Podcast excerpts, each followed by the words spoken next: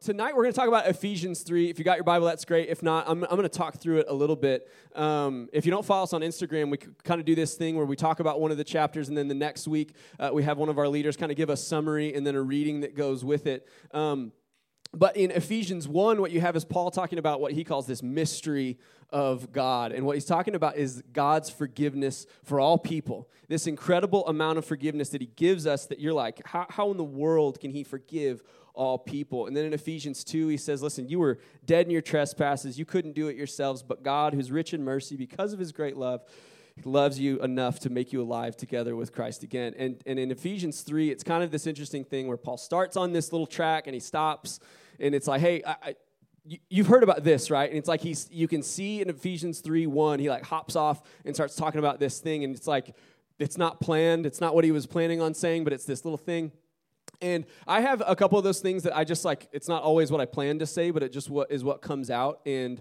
uh, one of those is a phrase that one of my friends kind of came up with, and I want to tell you the story behind it. Uh, I end up saying it all the time, and I want you guys to know what that means. So uh, when I was in college, I met this guy. I didn't know him in high school, but um, he was dating this girl in high school. They dated for like two and a half years, and in high school, that's like 10 years. Like, that's like dating somebody forever. And he was dating this girl, and like a couple weeks before prom, he was like, I just didn't see a future with her anymore. And he was like, I thought the nice thing to do is to just go ahead and cut the head off the snake, like just end it where it is, let it be dead in the water. And he was like, so I, I broke up with her like two and a half weeks before prom, which like again in in high school terms is like, I mean, that's the worst thing you can do to someone. And so he was like, all of our friend groups were like, losing their minds because they dated for so long and he was like my, my parents knew her parents and it was kind of this, this big thing and, and with our group of friends and, and he said it kind of all came to a head whenever her mom called my friend his name's tyler and she called tyler and she said he said that she just ran her up one side and down the other i mean called him everything in the book and just he said it was just an awful conversation and he's just like man this is the worst. And right before she gets off the phone she goes hey tyler. He said yeah. She goes you don't deserve to smile anymore. And he goes, That's when I lost it. He was like, I thought that was the funniest thing anybody could ever say to another human being. And she hung up the phone.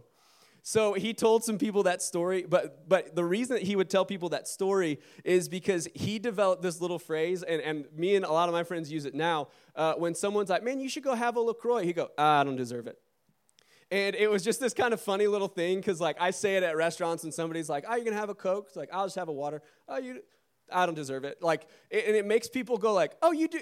Oh, okay. I do, do you not work? Did you not work out today? Or like, what? What is it that you don't deserve? Like, it makes people a little uncomfortable, but also kind of feel bad for you. And I, have tried to stop saying it, but it just kind of falls out. Like, it's just. I think it's funny. It puts people a little bit, just the right amount of on edge. Um, but but really, and I had to be careful. And I had this this conversation with my wife a couple weeks ago of like, my sense of humor can be so self-deprecating that I'm like maybe I don't deserve it. Like maybe, maybe I just haven't been that good lately. Um, but it's one of those things that you start to say and you start to believe and you start to kind of, it's one of those things you say to yourself all the time and then you go, okay, is that, do, do I deserve it? What do I deserve? And I think there are some things that kind of like, maybe it's something someone said to you, or maybe it's uh, when you were at your lowest or when you were at your worst. Maybe it was a bad season of life that if you're not careful, you, you lay in bed at night and that's what defines you, right? Like, you can have a great mental day, and then you lay down to go to bed, and you remember every dumb thing that you've ever said to any person in the service industry, and you're like, that person thinks I'm the dumbest person in the world. And that's how they remember me. I remember one time I was getting my oil changed, and this lady asked, she was like, What's your, what's your phone number? And I couldn't remember it. And I'm like, someone out there thinks that I just cannot remember my phone number off the top of my head. But it, it's bigger than that, too, where sometimes we can convince ourselves, like, man, because of that thing that someone said to you, hey, you're always going to be that. That's just who you are. That's what you get to be. That's everything about you. It's what defines you. It's what narrates your life, is that maybe one sentence. And maybe it's not, I don't deserve it, but it's maybe, hey, you're the guy in high school that did that thing, or you're that girl, or you're the, once you did that thing, you're, you're depressed, you have anxiety, I'll always be. And we start to kind of let some of these words and some of these things define us. And to hear Paul start to talk about himself. And, and if you don't know about Paul, Paul was like the worst. And I'm not trying to be uh, facetious or over speaking, but like when the church came around, I mean, he was one of the people that was kind of in on the church, and then Jesus came in and kind of flipped the script on everything, and he said, No, no, no, Jesus doesn't get to do that. You still need to play the rules by the book. You don't get to live life that way. And anybody who was following Jesus, he would say, No, I'm going to take you to the church. You're going to be arrested. You're going to be imprisoned and tortured because you're not doing things the way that I see that they should be done. You don't get to flip the script like that. And he's actively doing that. I mean, one of the, the first spot you see him in the Bible is that this murder of this guy who's doing these good things for God, and this group brings him out and kills him. And it says that Paul was there. And then it says in the next chapter that he, he's just still going on and still experiencing what he's doing to people. It's, it's just awful. But Paul's conversion is this story where God meets him on this road and he has this experience where he goes blind. He sees this bright light and God tells him, Hey, you're going to do good things for me, so go to this place. And he goes to this place, and at the same time, God talks to a believer there named Ananias, and he says, Hey, you should go to this place, meet this person named Saul. You have something for him. You, you, you, need to disciple him. You need to teach him about Jesus. And there's this phrase that Ananias uses where he goes, um, I've heard about Saul, was his name before Christ? Because I've heard about Saul, and I've heard he does some bad things. And I, I don't know how he was talking to God in that moment of like, Hey, I've heard, I, God, I don't know about you or your ability to hear about these things, but it doesn't sound like maybe you know. He's not the best guy. Maybe he's not the guy that you want him to be or you're thinking about. Maybe he's not the guy that you want to use, but he goes ahead and goes. And Paul has this experience where he's just changed completely. And then he gets to spend time with believers there in Damascus, and his, just, his world is just completely changed. So in Ephesians 3, what he's mostly talking about is like, I got the mystery of the gospel. I got the, the mystery of God's grace in full forgiveness that just doesn't make any sense. And I get to be a part of this group that it's, it's Jews, it's Gentiles, it's people all over the world that they have nothing in common except that Jesus has fully and completely forgiven them. And he's, it's like he just can't get that out of his mind. But there's this little phrase, and I want to read it to you. There's this little phrase in verse 8. I'll start in verse 7. He says, Of this gospel I was made a minister according to the gift of God's grace, which was given me by the working of his power. And this is verse 8. And this is where uh, he, he uses a phrase that it's not quite self deprecating, but it's close. In verse 8, he says, To me, though I am the very least of all the saints, the grace was given. And he's not being self deprecating. He says, I'm the least of these. And in different spots, he said, I was the chief of sinners. Like, he said, I'm the, I'm the least of these people, but I'm the best, worst one. So call it whatever you want. But he's like, man, I, I'm not being self deprecating. He's like, I was bad. I was the worst towards people that loved Jesus, that wanted to be changed by him. And then he goes on to say, I get to do this. I get to tell people about the grace that changed my life. See, he could have looked back and gone like, "Man, I maybe these people are going to hear about the bad things that I did in the past. Maybe they're going to hear about who I used to be, and maybe they're not going to accept me for who I really am." But he kind of places his preferences and his thoughts of himself behind who Christ has told him that he is. Hey, you're new. You're a recipient of this forgiveness.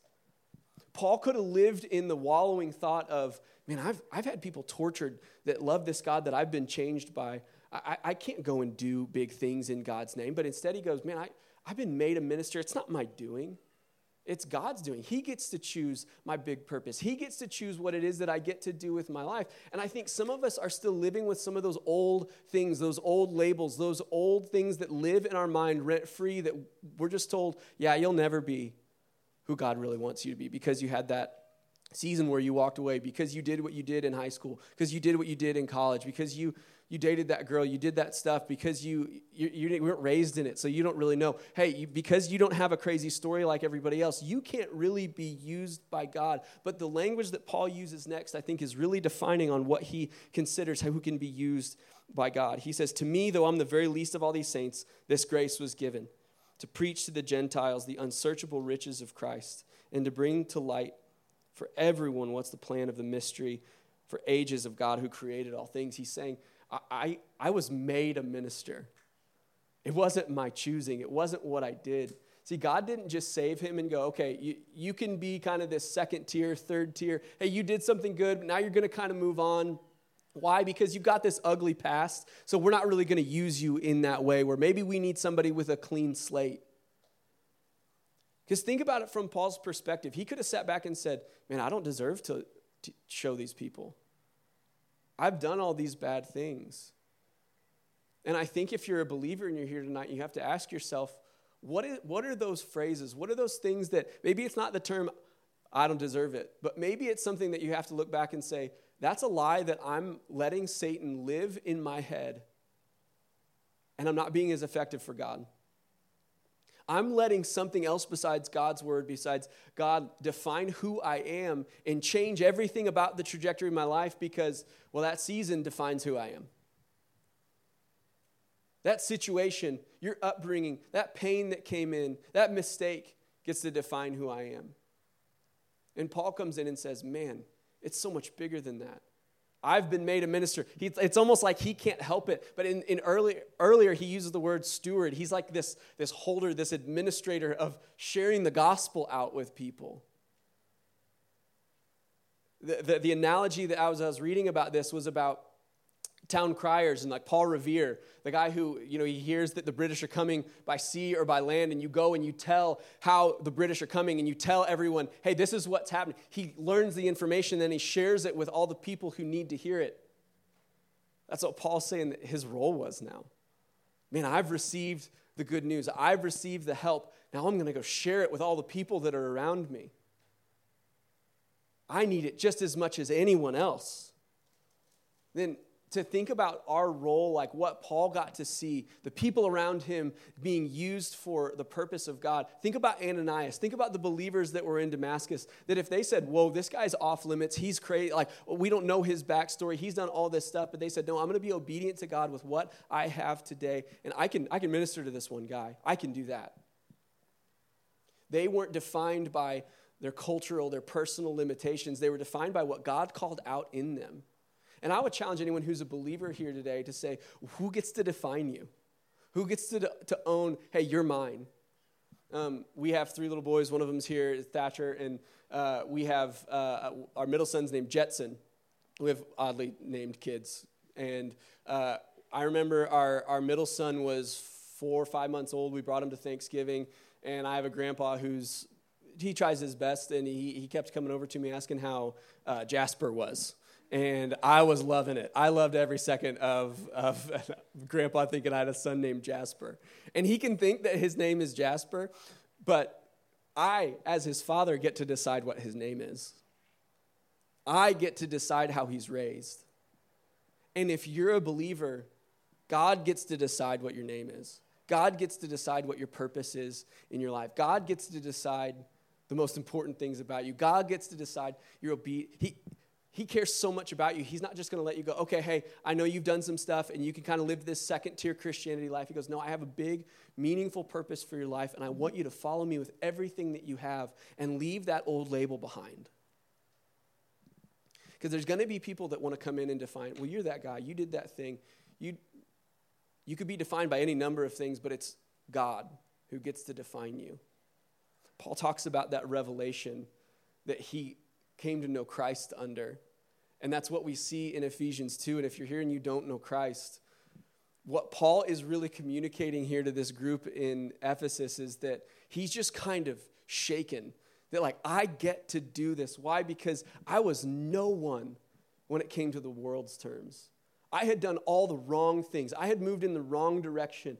I was not doing anything right. I wasn't doing anything to move towards God. And what he uses in the chapter before this is I was dead. Dead things don't move towards the right things.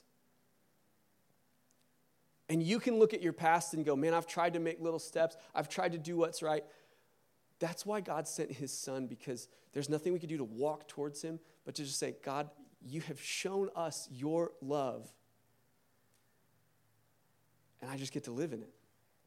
I just get to be thankful. My obedience falls out of the thankfulness for God sending his own son to love us. In 1 John, it says, Because of his love with which he's loved us, he sent his son Jesus to be the, the, the forgiveness of our sins.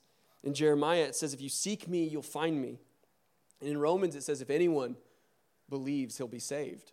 All those words are anyone, all. That there's not any person here, there's not any one thing that you could have done that God looks at and says, you can't be forgiven. Paul is talking to this church and he says the only thing that could have brought this random, crazy, different group of people together is because they're part of people that have been changed and forgiven by God. It doesn't matter what you've done, that you can be forgiven, that Christ defines you. All you have to do is give your life to Him. I'm going to ask you to bow your head. And, and, and I want to ask those two questions. If you're a believer, who's getting to define you? Are you living God's purpose? Are you letting someone else, something else, live that definition for you? Who gets to define you? Who gets to call you by your name? And if you don't know Jesus and you're just starting this out, are you defined by Christ? Or are you defined by something else? Ephesians 2 says that God's forgiveness is a gift. If you're given a gift, you just have to receive it, open it, accept it as yours.